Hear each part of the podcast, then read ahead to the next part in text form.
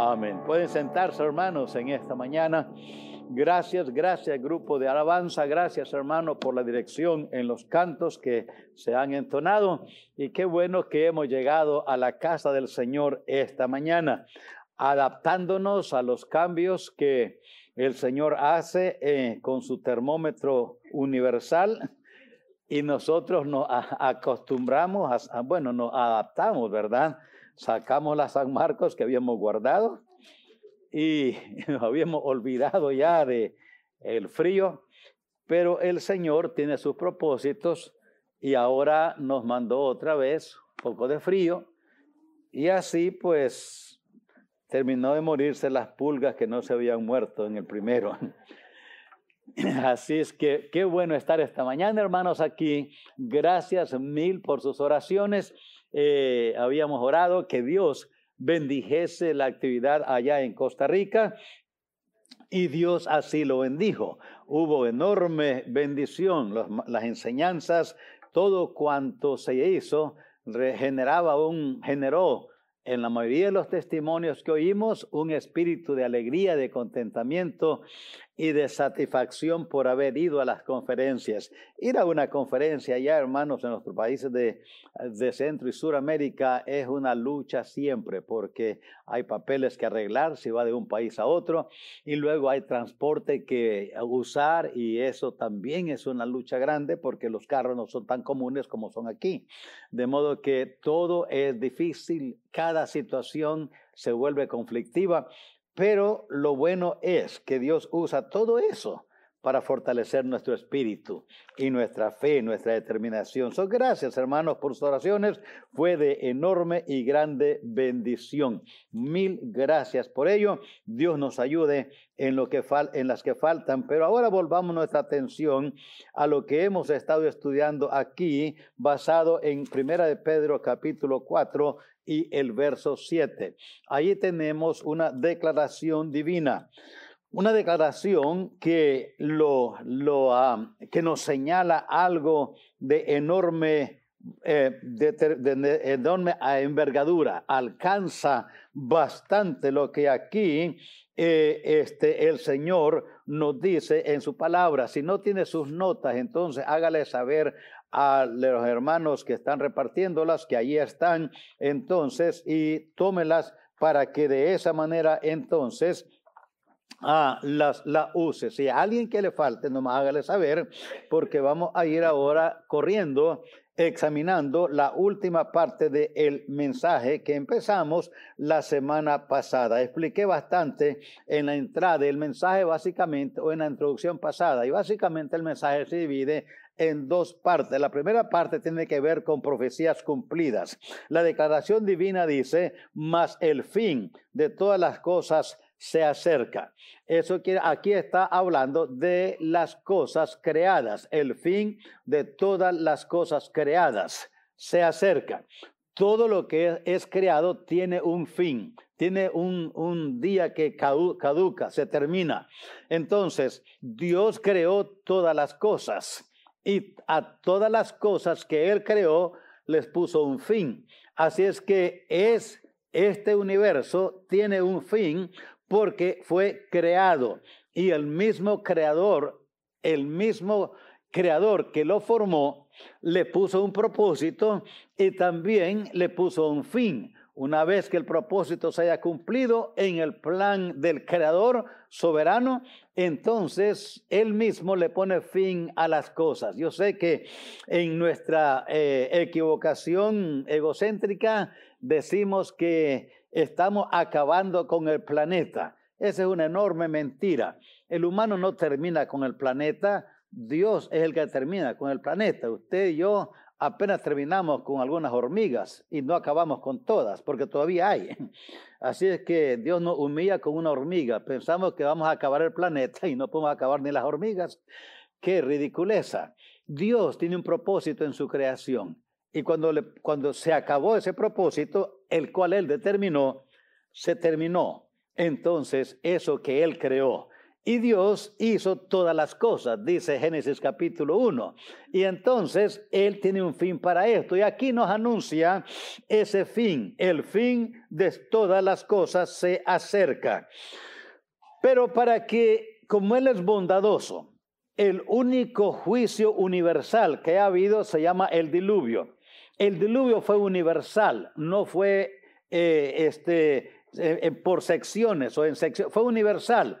El el planeta Tierra fue cubierto por aguas, aguas que ahora ya disminuyeron y no están allí, pero las evidencias sí están allí. Si usted que tiene las grutas de García aquí cerquita, puede ver allí una de esas evidencias. Encuentran conchas y residuos del mar allá en la cúspide de, de, las, de las grutas de García y tienen una explicación científica y confusa acerca de cómo llegaron allí, Simplemente no hay mucha confusión. Hubo un diluvio universal y las aguas cubrieron toda la tierra.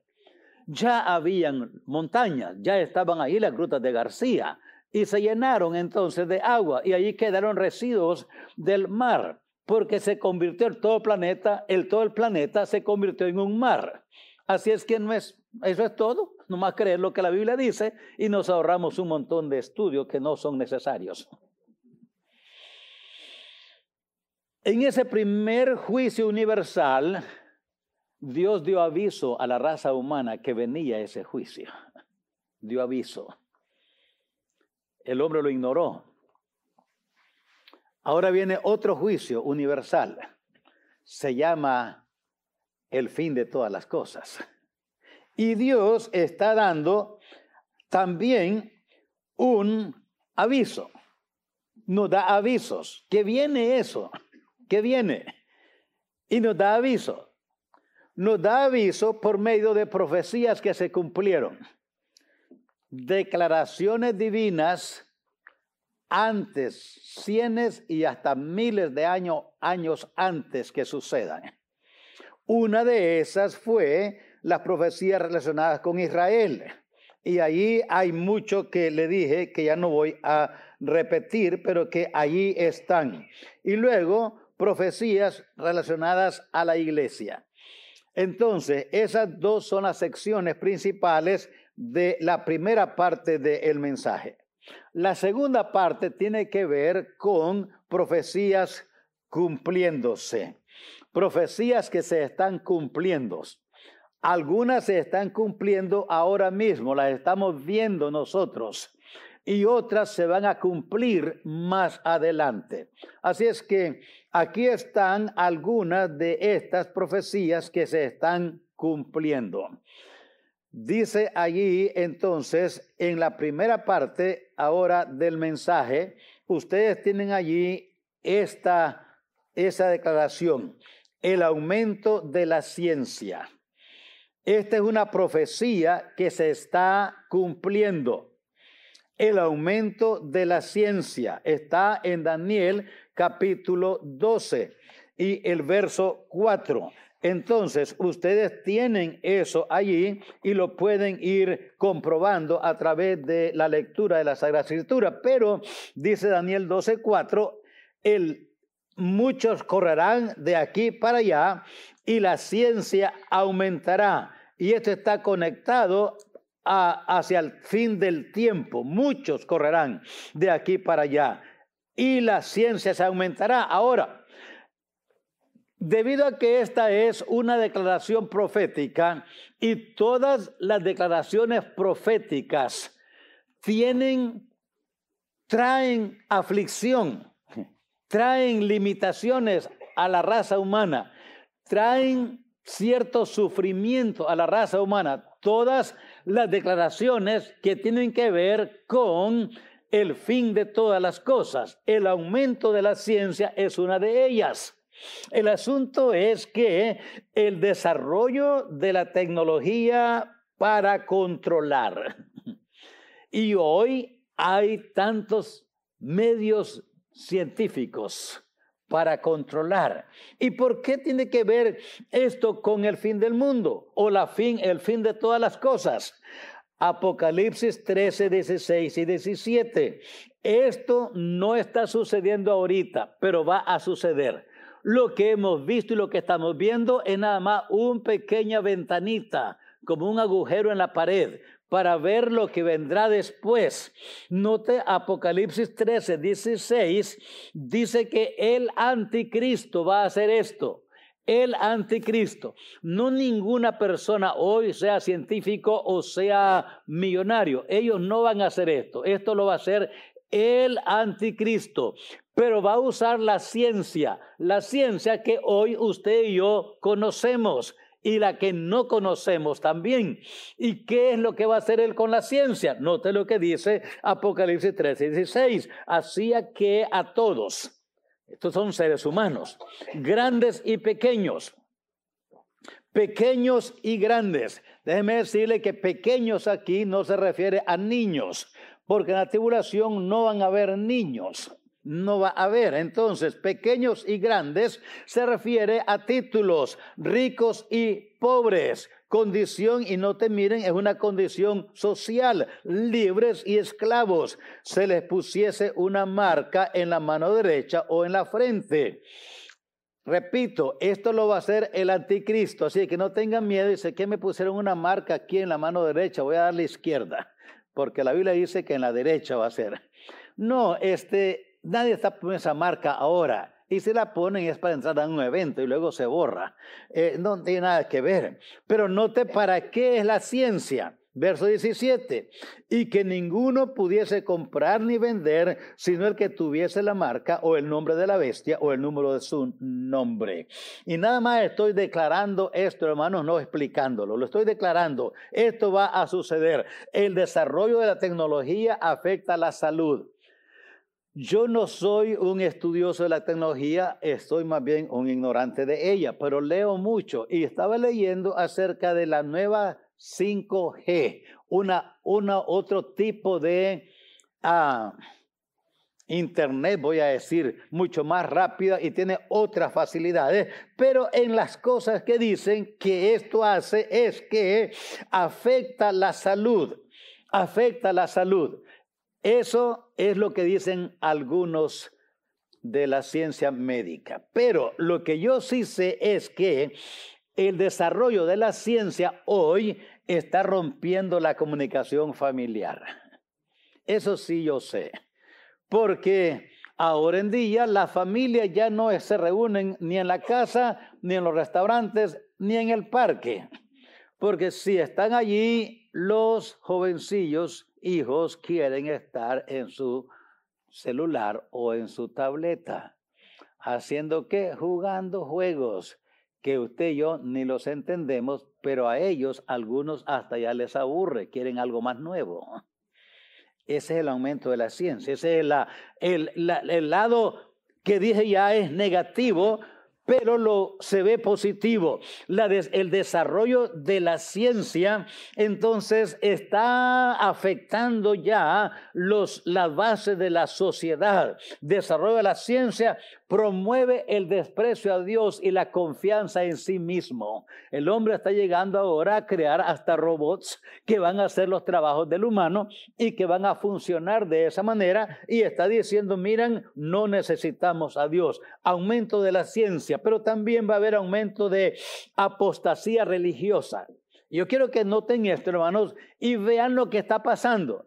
Si esto va a pasar, tiene que estar pasando ahora entonces. Si esto va a ser señales hacia el fin de los tiempos, porque como dice el apóstol Pedro, el fin de todas las cosas se acerca, entonces tiene que estar sucediendo algo de esto. Y noten ustedes el aumento de la apostasía religiosa. ¿Por qué lo decimos? Porque Pablo, el apóstol, por la inspiración del Espíritu Santo, declara esto. 1 Timoteo 4.1. El Espíritu dice claramente, el Espíritu Santo, por eso está en, en E mayúscula, dice claramente que en los postreros tiempos, postreros tiempos, postreros en base a qué? Los postreros tiempos en relación a el fin de todas las cosas se acerca. Los postreros tiempos cuando esté cerca el fin de todas las cosas. ¿Cómo sé que estamos llegando al fin de todas las cosas? Porque dice el Señor, cuando veas estas cosas, sabes que estás en los postreros días. ¿Cuáles? Algunos apostatarán de la fe, escuchando a espíritus engañadores y doctrinas de demonios. ¿A qué se refiere doctrinas de demonios? A prácticas que se están implementando hoy en día que contradicen abierta y repugnantemente a lo que Dios ha establecido. Dios estableció, por ejemplo, que los hijos son herencia de Jehová. ¿Qué dice la ciencia? Hay que matarlos. El que no quiere un hijo lo mata. Se llama aborto. Esa es doctrina de demonios. Pero no, no llega hasta allí. Ahora ha pasado a, Dios estableció que el matrimonio es la base de la sociedad, la base de la familia, y que es entre un hombre, es entre un hombre y una mujer. ¿Qué dice ahora las prácticas de hoy a nivel mundial? La ideología del género que se está practicando ya. Y no tengo tiempo para explicar lo, poquito que yo sé sobre eso, pero en todas partes del mundo se está aceptando y se está imponiendo. En este país nuestro, para vergüenza de todos, hasta se persigue de terroristas a los padres que van a las escuelas a, a protestar por esa enseñanza a sus hijos pero se está enseñando. Ahora es, se está queriendo imponer y se está imponiendo la práctica que el matrimonio es aceptable legalmente entre un hombre y una mujer, eh, entre un hombre y, otra, y otro hombre, y entre una mujer y otra mujer. Eso es doctrina de demonios. ¿De dónde viene eso? viene casualmente porque hay una apostasía religiosa enorme hoy en día. Eso es rechazo a lo establecido por Dios, conocer la verdad y rechazarla. Muchas de estas personas que promueven esto no ignoran la palabra de Dios. En, su, en, sus generaciones han habido personas, han tenido padres cristianos y algunos de ellos hasta sus abuelos o bisabuelos eran cristianos y está una, un rechazo a la verdad declarada divina. Esto es lo que dice Dios en los postreros tiempos. Habrá apostasía y de la fe escuchando a espíritus engañadores. Estos son espíritus engañadores, los que promueven, los que ponen en la mente de las personas esas ideas y los que dirigen esas prácticas usando a personas, aún los gobernantes especialmente. Eso es doctrina de demonio. Así es que el rechazo a la sana doctrina aumenta entre los que la conocen. Aumento de apostasía aumento de desprecio hacia la iglesia verdadera, aumento de desprecio hacia la iglesia verdadera. Hay dos razones por qué viene y aumenta un desprecio hacia la iglesia verdadera. Y déjeme decirle que si usted es un creyente verdadero y si vamos a enseñar a nuestros hijos a que sean genuinamente cristianos, verdaderamente hijos de Dios por el arrepentimiento y la fe, también prepárelos para que sufran prepárelos para que sufren.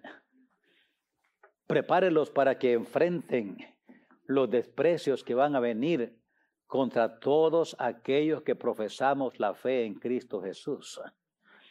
Ahora, para nosotros que ya estamos más allá del medio siglo y llegando al siglo, quizás no vamos a ver mucho de esto. Porque quizás ni atención nos van a poner. Porque al fin y al cabo ya se van a morir. Pero prepara a tus hijos, a tus nietos. Ustedes que tienen hijos jóvenes, prepárenlos a sufrir por Cristo, a aumentar su fe en Dios. Ahora déjeme decirles que sufrir por Cristo eh, eh, Mire, hay gente, hay padres que enseñan a sus hijos, promueven aún que sus hijos se entreguen sus cuerpos a morir por una causa. Los musulmanes son, eh, son billones. Y los padres enseñan a sus hijos a morir por esa causa. Los cristianos a veces ni los preparamos para sufrir por Cristo, menos morir por Él. Ni les enseñamos a renunciar a los placeres y bienes de este mundo. Más bien le animamos a que sea, escoja una profesión que le va a traer dinero, dinero, dinero. Y luego le enseñamos que no diezme, que no ofrende, que no dé nada para Dios. Estamos todo al revés. Enseñemos a nuestros hijos cómo ser salvos y cómo vivir para Dios. Cómo ser fieles mayordomos en sus tiempos, talentos y tesoros. Y a pesar de ser fieles, preparémoslos también para el sufrimiento por la causa de Cristo. Porque viene un aumento de desprecio hacia la iglesia verdadera por dos cosas. Por ser el templo del Espíritu Santo. Segunda a los tesalonicenses 2.7. Ya está en acción el misterio de la iniquidad. Solo que hay quien al presente lo detiene hasta que él a su vez sea quitado de en medio. ¿Quién es ese que va a ser quitado de en medio? Pues el Espíritu Santo. ¿Dónde mora el Espíritu Santo? En el corazón de todos aquellos que nos hemos creído en Cristo Jesús. Somos el templo del Espíritu Santo.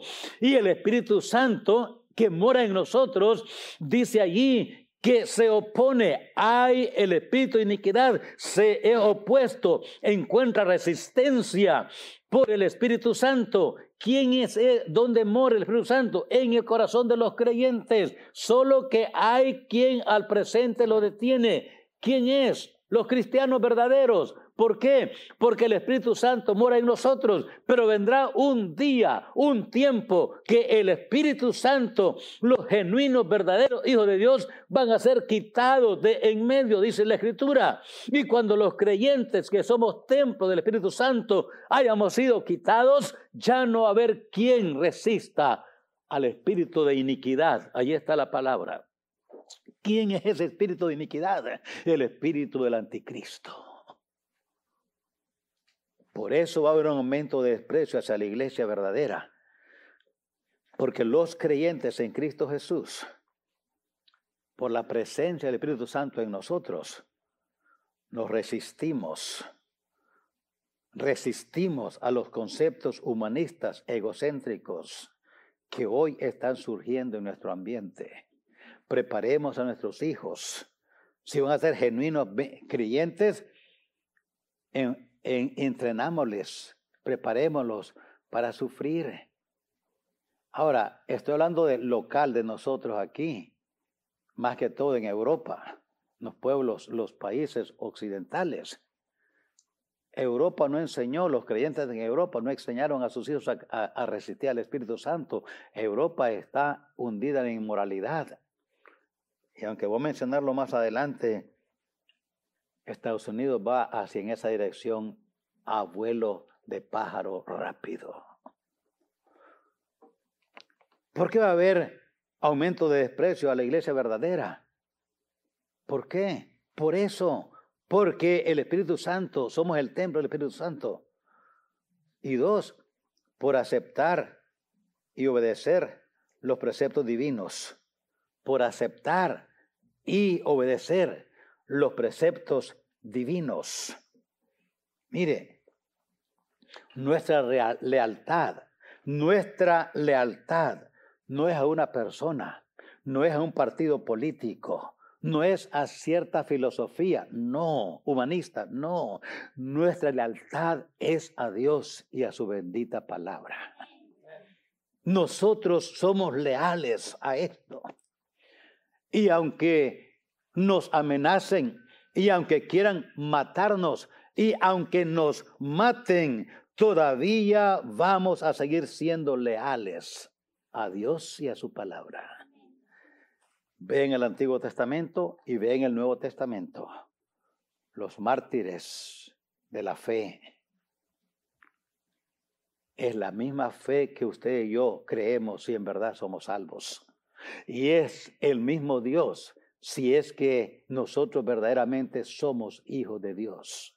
El Dios de ellos es el Dios nuestro. La palabra que hoy, la palabra que ellos predicaron es la misma que nosotros predicamos. La palabra que ellos creyeron y por la cual murieron es la misma que usted y yo creemos hoy en día, si en verdad creemos en las sagradas escrituras. Entonces, hay aumento de ciencia, hay aumento de apostasía, hay aumento de desprecio hacia la iglesia verdadera, pero viene un aumento de desastres naturales. Usted ponga atención a esto y va a ver que así es. Aumento de desastres naturales. Eso está en Mateo capítulo 24 del 3 hasta el 8. Aumento, aumento de desastres naturales. Y si algo vemos hoy en día son desastres naturales, aún en tiempos cuando no debe suceder, están sucediendo. Acabo de estar allá en Centroamérica. Centroamérica hay nada más dos estaciones del año, la seca y la lluviosa. Nada más. Llueve de mayo a octubre. Deja de llover y los demás meses, noviembre, diciembre, enero, febrero, marzo y abril, son meses secos. De los más secos que en seis meses es marzo y abril. En abril es uno de los meses más calientes que hay en los países centroamericanos. Estoy hablando de Centroamérica. Qué raro, ahora hay unas lluvias. Llegamos bajo la lluvia a Costa Rica, pero no hay llovizna, no, no. Inundaciones. Las calles se inundaron. Y mientras nos llevaban, quedamos en una inundación. Ahí estaban carros, camiones, camionetas y todo. Y no es nada más en Costa Rica, es todo Centroamérica. Y todo el mundo está diciendo, pero ¿cómo es esto? En marzo, el mes más seco. Bueno, son desastres naturales. Son señales son, allí está, Dios dice, aquí está. Estas son las cosas que van a suceder cuando sean el tiempo para que sucedan. Oiréis además de era, de eso, guerras y rumores de guerra. Se levantará nación contra nación, reino contra reino. Habrá pestes, hambres, terremotos en diferentes lugares. Hoy, a menos que no veamos noticias y a menos que estemos totalmente desconectado con lo que pasa en el mundo, no nos damos cuenta de cuántos terremotos están sucediendo a diario. Y no chiquitos, grandes. Miró el de Turquía. No murieron cinco mil. Murieron ciudades enteras. No fueron asuntos de que se movió la tierra, no, se abrió la tierra, literalmente. Y donde antes se pasaba caminando porque era un sembrado, ahora hay que hacer un puente porque se abrió. Y no se abrió un pedacito para dar la vuelta, no, se abrió kilómetros. Hay que hacer un puente para pasar ahora por allí. Las pestes aumentan cada día más. Yo creo que el más reciente para mencionar es el coronavirus, que más bien sería virus chino. De corona nada tiene. Corona de hambre y de muerte y de enfermedad y de desgracia.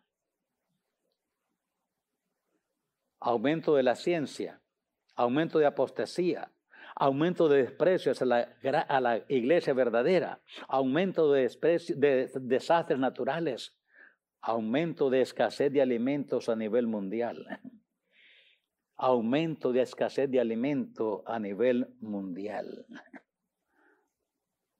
¿Cómo sabemos? Ahí usted lo tiene, cuando vaya a su casa lo puede leer. Apocalipsis 6, 5 y 6. El anticristo va a hacer eso. De nuevo, esto es el anticristo, no somos nosotros, no es alguien en este tiempo, no. Ahorita no. Pero ya se ven los presagios. Ya se ven los presagios. Dice Apocalipsis 6, 5, cuando abrí el abrió el tercer sello, oí la tercera el tercer ser viviente que decía, ven y mira. Y miré, y aquí un caballo negro, y el que lo montaba tenía una balanza en la mano. No piense en caballos, piense más bien en, en gobernantes. Tal vez gobernantes que son caballos, pero no piense en un caballo. No, esa quita la mente. Esta es una figura nada más para dar una idea de poder. El caballo es una bestia de mucho poder. Dice entonces, miré, y lo montaba alguien que tenía una balanza. Ese es un gobernante con una manera de gobernar cuyo propósito es controlar los alimentos, la balanza, controlar cómo se va a distribuir los alimentos. Y dijo que dos libras de trigo por un denario y seis libras de cebada por un denario. No dañes el aceite ni el vino. No hay tiempo para explicar, no le digo, no estoy haciendo referencia, no estoy explicando estos versículos, pero le puedo decir que este versículo dice que la producción de alimentos en el mundo va a disminuir. ¿Está sucediendo eso hoy o no? Además, la producción de alimentos en el mundo va a ser controlada, que ese versículo nos enseña. Enseña que no hay alimentos y los que hay hay que controlarlos. Que, eso es lo que nos dice en términos generales este versículo. ¿Qué está sucediendo hoy? No están totalmente controlados, pero en un sentido lo están va a aumentar ese control, va a aumentar. ¿Cuándo va a suceder? Va a suceder durante la tribulación. ¿Quién lo va a hacer? El anticristo. Pero nosotros, la iglesia, ahora, si usted me está escuchando virtualmente o presencialmente, sepa usted que usted sí va a ver estas cosas. A menos que haga dos cosas. Uno, reconozca y se arrepienta de sus pecados. Y número dos, se los confiese a Dios y ponga su fe en Dios. Esas dos acciones se llama arrepentimiento y fe. Salvación. A menos que haga eso, usted va a ver esto que estoy diciéndole ahora. Usted lo va a ver. Y hasta quizás me va a recordar. Y hasta quizás si ve por aquí va a venir a Betania a ver si está abierta la puerta y se encuentra a alguien aquí que viene a Betania. Ahora, si encuentra a alguien que viene a Betania y lo encuentra aquí, es que está igual que usted, no era salvo. No era salvo.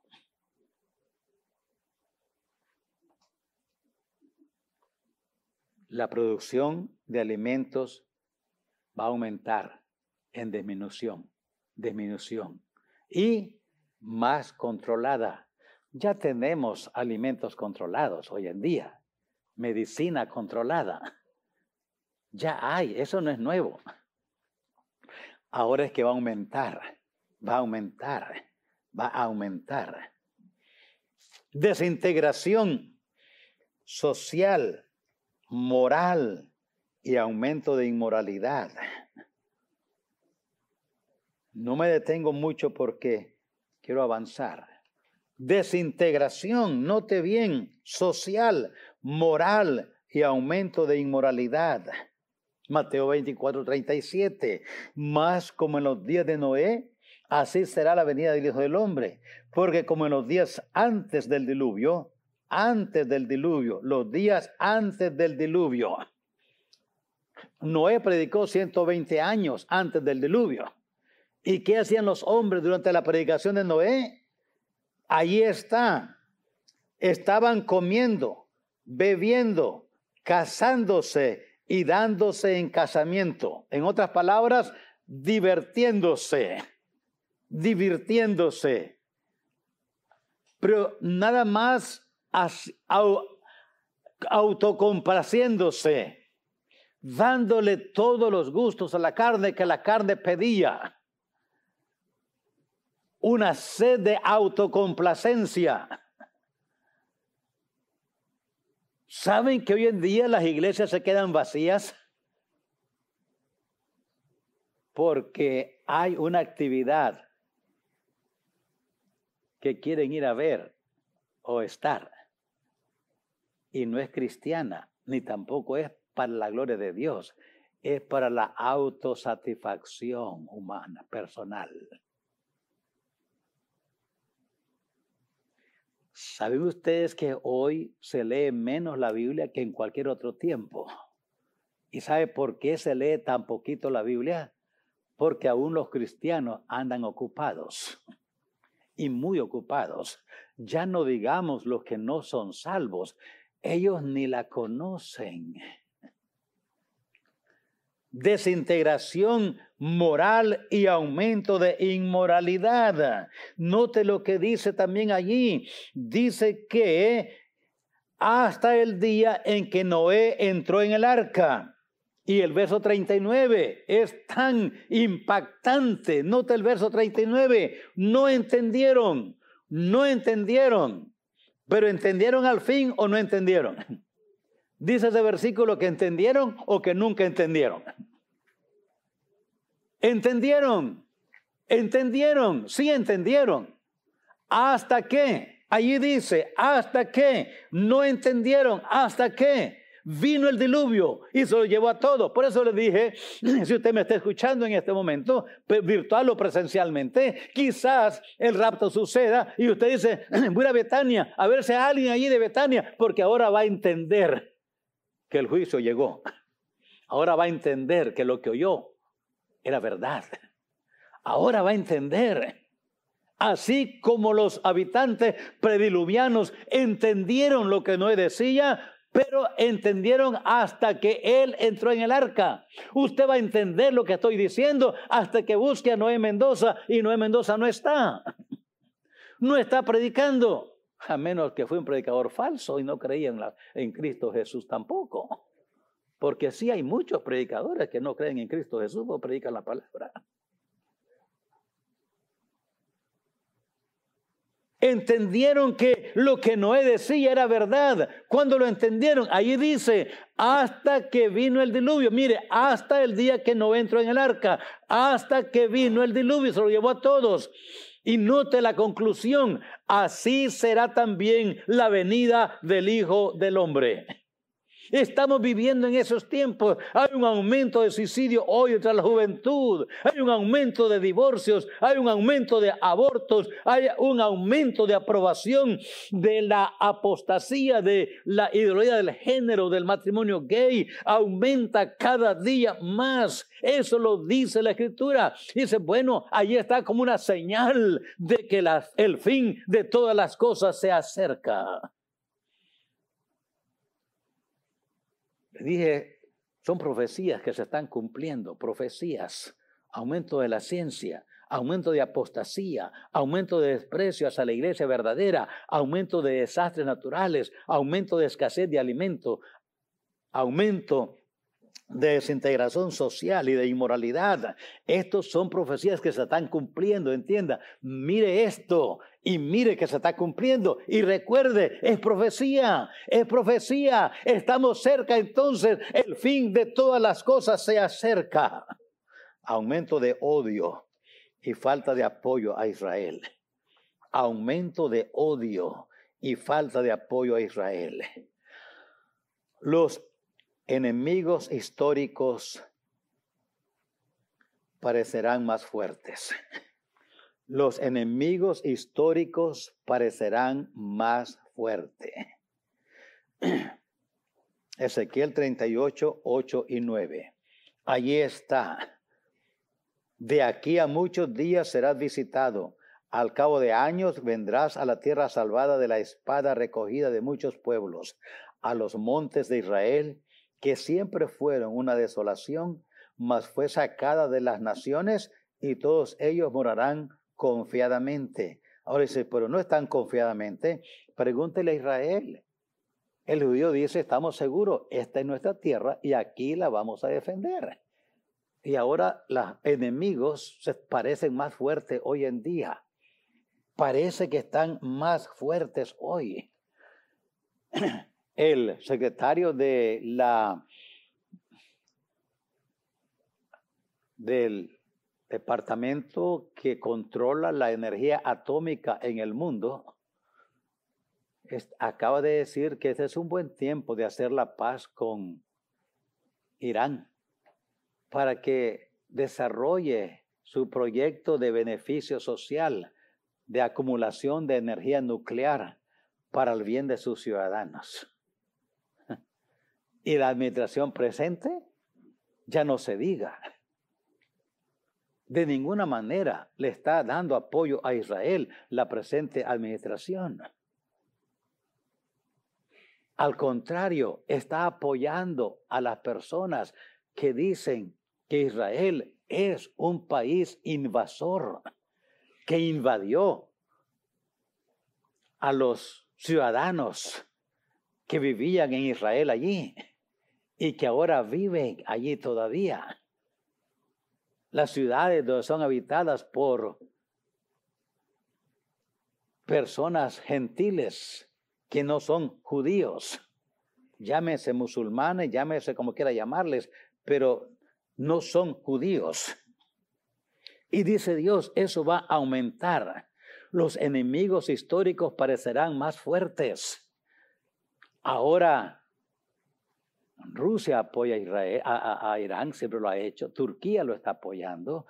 están levantando una coalición para apoyar más a Irán. Es la punta de lanza, porque así dice la escritura, Ezequiel 38 pero ahora parece que tienen más fuerza y hoy en día parece, por lo que se ve en las noticias, que la única opción que Israel tiene es bombardear los laboratorios en Irán, donde se está construyendo la bomba atómica. ¿Y para qué la quieren? Dice ellos en su declaración que Israel no existe y que ese Israel que existe hay que eliminarlo completamente. Esa es su declaración. Israel está pidiendo a lo menos que reconozcan que Israel existe. Irán y muchos países musulmanes están diciendo, no, no vamos a cambiar nuestra constitución. Vamos, aquí dice que Israel no existe y lo que existe hay que eliminarla. ¿Para qué quieren la bomba atómica entonces? Para eliminar a Israel. Israel dice, no me van a eliminar. Y ahora está entre borbandear esos laboratorios o no.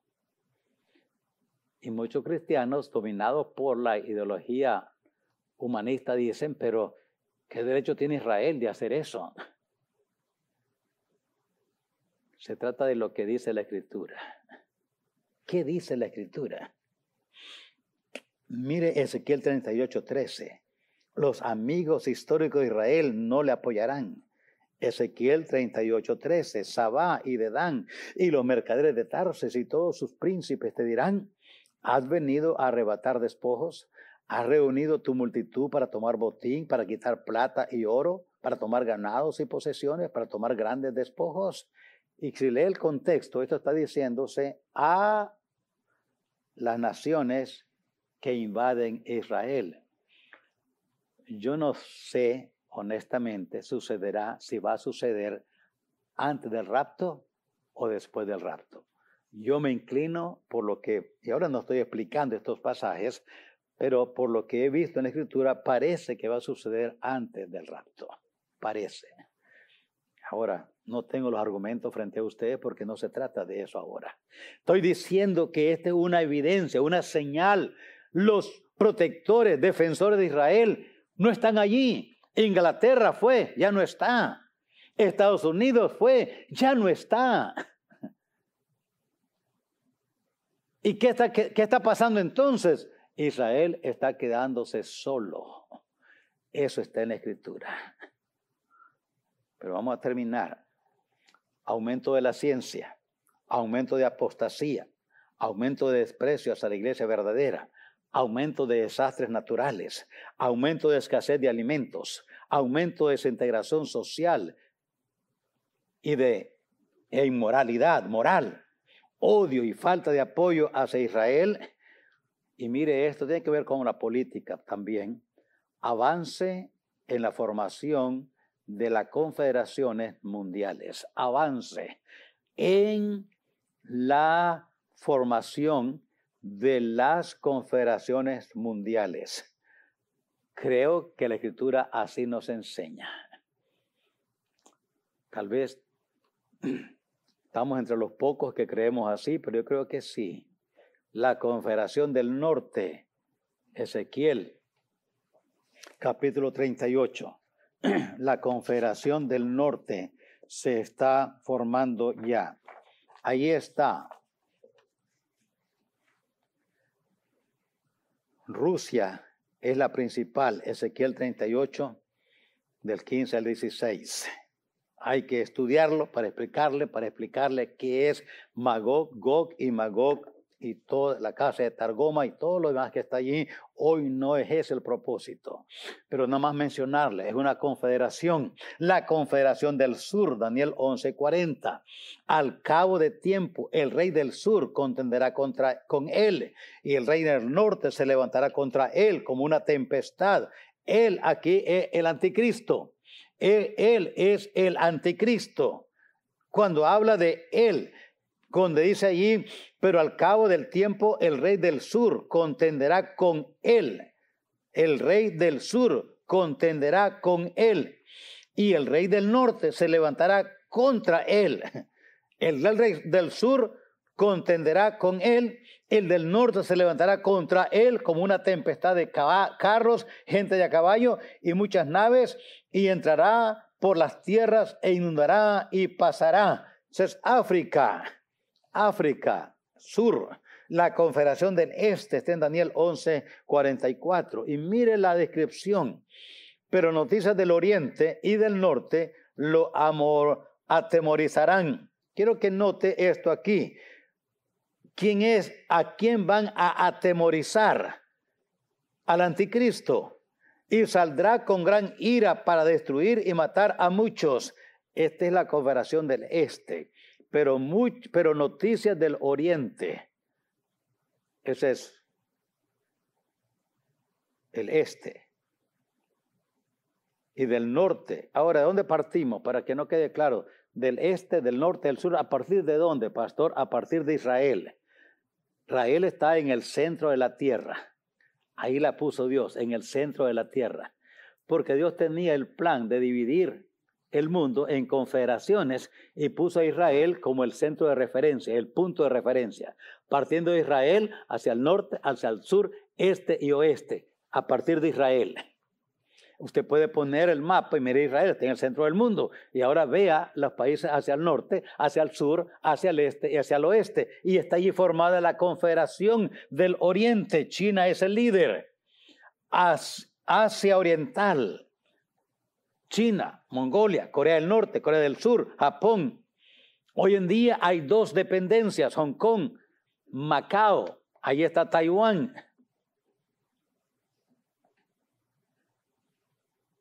Y marque esto. Usted va a ver en los próximos años que las bases militares que Estados Unidos tiene en Japón y en Corea van a disminuir.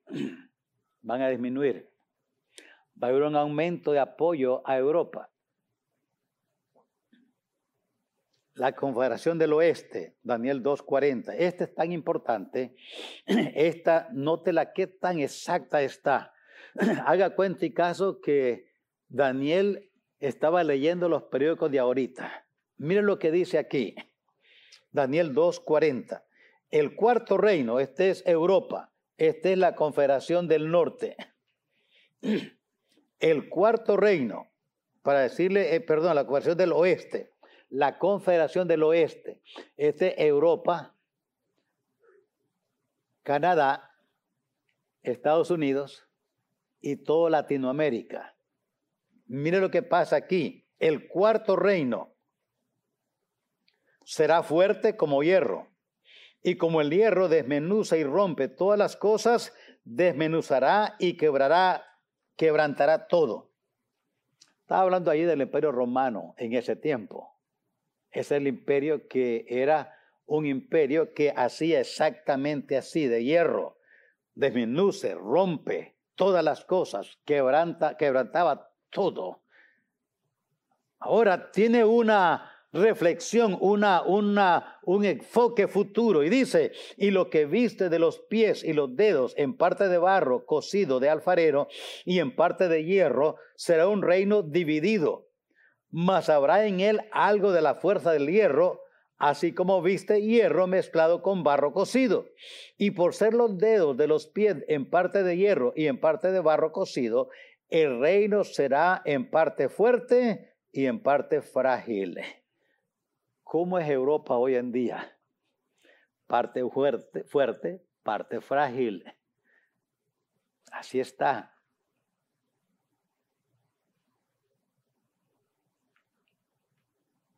Ahorita le explico algo más, a ver si me recuerdo. Así como viste el hierro mezclado con barro, se mezclarán por medio de alianzas humanas, pero no se unirán el uno con el otro como el hierro no se mezcla con el barro. ¿Sabe usted que la comunidad europea, que así se conoce hoy, EU, la European Union, Unión Europea, no tiene constitución? Están unidos por pactos, por arreglos. Hay un Senado europeo, los diputados europeos. Cada quien representa su país pero no es una, no es una unidad de naciones, de, de un solo país, no, no, no. 100 diputados, eurodiputados se conocen, representando un país. Pero Europa, la comunidad europea no es un país, pero funciona como un país. Pero no es exactamente lo que dice la Biblia. La, hoy en día la comunidad europea está formada por 27 países. Y note y escuche esto. Estados Unidos, Canadá y Latinoamérica no son parte de Europa, pero vamos hacia allá rápidamente. Yo creo, hermanos, que la caída de estos bancos que están cayendo, que usted está oyendo, y el aumento de la deuda externa. Ahorita en el Senado está en votación un presupuesto que incluye 30 trillones de trillones de dólares. 30 trillones de dólares. Nuestra deuda externa es de 20 trillones. Y aumentémosle 30, 50 trillones de dólares. Eso es, vamos a ponerle en términos nuestros. Si ganamos 25 mil dólares en el año, y hacemos un préstamo de 5 millones de dólares, ¿cuándo piensa que lo va a pagar con el sueldo que tiene? Gana 25 mil año y le prestaron 5 millones. ¿Cuándo lo va a pagar? Nunca. La deuda externa va a llegar en este año, ojalá que no pasen eso, pero yo creo que lo van a pasar. Le voy a decir por qué. Porque es el proceso para que Estados Unidos, Canadá y Latinoamérica sean parte de la comunidad europea. Viene una nueva moneda y no es de papel, es digital. ¿Por qué? Dice, ¿qué hago con mi dolarito, pastor? ¿Lo guardo en la bolsa? Guárdalo donde quiera, al fin que al cabo. ¿A dónde lo guardamos seguro? Viene, eso va a venir. Bancos fuertes están cayendo. Nunca se había visto que bancos resgaten bancos, pero me acaban de decir ahorita que hay un artículo allí, voy a buscarlo, donde varios bancos aquí en Estados Unidos se unieron para salvar a uno de los bancos que acaba de caer, de quebrar. Es Confederado, con, Confederado.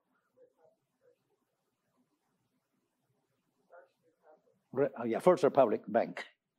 Van a salvarlo ahorita varios, varios otros bancos se unieron y dijeron, yo voy a dar 5 millones, voy a dar 10 millones, tantos millones para que no se cierre el, Republic Bank. A propósito de república, no republicano. ¿Por qué digo esto? Y aquí termino.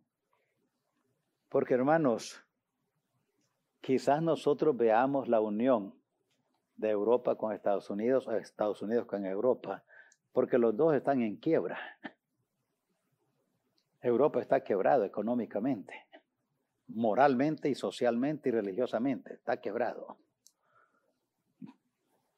Y si se unen, ahora está uniéndose China con Rusia, ahorita, buscando cómo imponer un nuevo sistema económico. Ahorita mismo están trabajando en eso, para poner un nuevo sistema.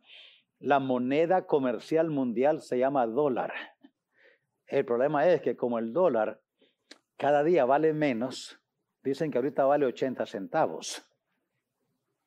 Y ahora que pasen 30 trillones de dólares, sospecho que el dólar va a valer como unos 25 centavos. Dice, tengo un dólar, no, tiene una peseta nada más. Dice, ¿por qué está pasando todo esto, pastor? ¿Qué podemos hacer? Nada. ¿Y por qué está pasando? Porque el fin de todas las cosas se acerca. En el plan de Dios, Europa es un solo, una sola confederación pero no la formó desde el inicio porque quiso usar a Estados Unidos para establecer a su pueblo Israel. Estados Unidos fue el país que estableció Israel. Entonces, ya les expliqué esto, pero lo voy a explicar si me prestan unos minutitos. Israel usó a Inglaterra para juntar los huesos. Inglaterra juntó los huesos, Ezequiel 38, en la profecía de los, del Valle de los Huesos Secos. Inglaterra unió los huesos, pero no le dio carne ni nervio ni nada. Estados Unidos levantó, Dios levantó a Estados Unidos para establecer a su pueblo Israel. Inglaterra dominaba las Naciones Unidas en su tiempo y aprobaron que hubiera un Estado que se llamaba Israel, Estado judío. Y así fue como las Naciones Unidas gobernadas, dirigidas por Inglaterra, se estableció Israel en su territorio, tuvo su territorio, perdón, se juntaron en su territorio, pero débiles, sin economía, sin ejército, sin nada, pobres. Y luego Inglaterra se fue cayendo y desapareció. Y surgió Estados Unidos. Y Estados Unidos ha sido el amigo desde entonces de Israel. Estados Unidos le dio nervios, músculos, carne. Y dice Ezequiel, miré que los huesos ahora eran personas que caminaban, que tenían toda una función, pero no tenían piel. No tenían piel. ¿Sabe qué le falta a Israel hoy? Piel sus amigos lo están dejando. Quiere decir, ¿qué, hacer, ¿qué es la función de la piel? Proteger todo el cuerpo humano. Dios ha dicho, la piel se la va a poner yo. No voy a usar ningún otro imperio. Yo soy la protección de Israel. Yo le voy a poner la, piel. ¿Y sabe qué va a empezar a hacer? Van a ver cosas por seguro después del rato va a haber más. Pero ahora vamos a ver cosas milagrosas. Cosas que Dios, que Israel hace y dice, wow, ¿cómo lo hicieron? Dios le está poniendo la piel. Ahí estamos entrando. Y si ¿qué va a pasar con Estados Unidos? Nos unimos a Europa, seremos como cualquier otro país. Ay, dice, pero hermano, qué buena noticia me da. Es lo que dice la Escritura. ¿Cómo estamos ahorita? Así. La economía está arruinada. Los bancos están prestando a un interés muy alto. La construcción se está deteniendo. Es posible que cambie, pero en vez de que los bancos aumenten, están disminuyendo. Y ahora estamos pagando más por comida, por luz, por agua, por gasolina, por todo. Y si estamos más débiles económicamente, exactamente. ¿Por qué? Porque vamos a unirnos con Europa. Vamos a formar un, solo grupo, una sola confederación. Por eso viene una nueva moneda. Porque ya no va a ser el dólar la moneda comercial. Por eso están pasando en el Congreso una, un presupuesto que incluye 30 trillones de dólares Por eso es que Estados Unidos ha estado dándole más dinero a Ucrania que a cualquier país en el mundo jamás le ha dado. ¿Por qué? Porque ahora está en un rumbo como país, uniéndose y levantándose y formando ya no otro país, no, una confederación de países. Lo mismo está pasando con la Confederación del Norte, del Sur, del Este y del Oeste. Hermanos, déjenme concluir, ya se acabó el tiempo que me prestaron. Dios nos ha dado profecías con el fin de advertirnos lo que viene, para que nos preparemos. Para eso lo ha hecho. Lo hizo mismo, hizo lo mismo en el diluvio. Mandó a Noé 120 años a predicar para que se preparase el mundo por de lo, para lo que venía. ¿Qué hizo ese mundo entonces? Prediluvian, prediluvianos ignoraron a Dios y no se acordaron hasta que no entró en el arca y el juicio vino. Hoy, ¿qué está haciendo Dios? La misma cosa. Coincidencialmente yo me llamo Noé, pero no soy ese único que anuncia eso. No, pero le estoy anunciando estas cosas porque son seguras y están en la palabra de Dios. Vienen, sí vienen. Y si usted le pone atención a las cosas, usted va a ver que sí está sucediendo. No hagamos nosotros lo mismo que hicieron los prediluvianos. ¿Qué hicieron ellos? Ignoraron a Dios. Se fueron a divertir y a dormir hasta que el diluvio vino y se lo llevó a todos. El juicio va a venir, va a venir. Que no nos encuentre dormidos. Esté seguro que Cristo es su Salvador, pero no para que no se vaya al infierno, sino para que viva para gloria de Dios en este tiempo. Hoy está más difícil que antes. Jóvenes, yo sé que hay pocos aquí quizás ahora, varios de los demás estaban en inglés. Escucha bien, usted enfrenta una lucha en las escuelas públicas como jamás se ha enfrentado. Usted, padres que envían a sus hijos, porque no hay de otra, a la escuela pública, ayúdenles a tener fe y confianza en Dios. Porque lo que allá se oye es deprimiente e inmoral. No aumenta la esperanza, no da esperanza, nada más motiva a autocomplacerse. Y eso es exactamente lo que hicieron los prediluvianos. Exactamente eso. Así es que hoy, dice la escritura, si oyereis hoy mi voz, no endurezcáis vuestros corazones. Escuchemos la voz de Dios ahora.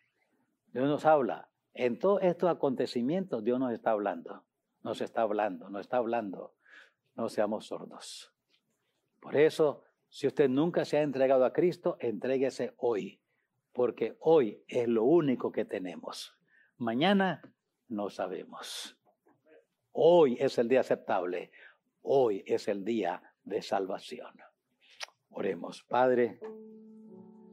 Le doy gracias esta mañana por su palabra y también por su espíritu. ¿Qué haríamos con su espíritu sin su palabra? ¿O con su palabra sin su espíritu? No podríamos entender, no podríamos saber qué hacer. Pero qué hermoso es, mi Dios, contar con esa gracia suya que nos da su espíritu y su palabra para que con su espíritu entendamos, discernamos y conozcamos la verdad. Ayúdanos como creyentes a ser sensible a tu espíritu, a no apagarlo, a no entristecerlo, a no ignorarlo, sino a escudriñar las escrituras rogándole al Espíritu Santo nos ayude a entenderlas, a discernirlas y a obedecerlas. Hoy, mi Dios, hemos presentado estas verdades de una manera rápida pero todavía con algo, con poder para influenciar en nuestras vidas para bien. Te ruego, Señor, por cada oyente virtual, también presencial. Te ruego por aquellos que tanto presenciales como virtuales nunca se han entregado a ti como su Salvador personal, que hoy lo hagan antes que sea muy tarde. Por nosotros, tus hijos, que tengamos más determinación hoy que nunca para vivir para ti, para sufrir por ti, para ser fuertes en la fe. Te ruego tu gracia y tu ayuda para cada uno. Mientras oramos, quiero dar esta invitación, tanto para usted que virtualmente me escucha, como también para usted que presencialmente está aquí. Si nunca se ha entregado a Cristo, entréguese en esta mañana. Haga de Jesucristo su Salvador. Si alguien aquí no se ha entregado a Cristo, ¿cuántos dicen, pastor, ore por mí? De, con toda mi alma y con todo mi corazón yo me entrego a Cristo. Con toda mi alma y con todo mi corazón me entrego a Cristo. Haga esta oración. Virtualmente me escucha. Haga esa oración si usted está escuchando esta enseñanza y nunca se ha entregado a Jesucristo, confiésele ahorita mismo sus pecados. Dígale, Señor Jesús, yo reconozco que he pecado. He quebrantado tu ley y soy culpable. Te pido me perdones mis pecados. Me entrego a ti de todo corazón sálvame, porque estoy perdido. Gracias por morir en la cruz por mí y por resucitar para mi justificación. Me entrego a ti. Ahora, si usted está en esta congregación y ha hecho esa oración, me permite ver su mano. Si usted está aquí escuchándome y ha hecho esa oración, me permite ver su mano. Para usted que me ha escuchado, Dios le bendiga, gloria a Dios. Hay una jovencita aquí que con valor y fe dice, yo me entrego a Cristo en esta mañana. Gloria a Dios. Habrá otra persona más. Una dama allá me está diciendo, yo me entrego a Cristo en esta mañana. Allá hay una dama, aquí hay una jovencita, va a necesitar que alguien ayude allí. Alguien más está allí, dice, pastor, yo hice esa oración yo nunca lo había hecho, pero la hago, la hago ahora y yo me entrego de todo corazón. Para usted que levantó su mano, yo quiero ayudarle.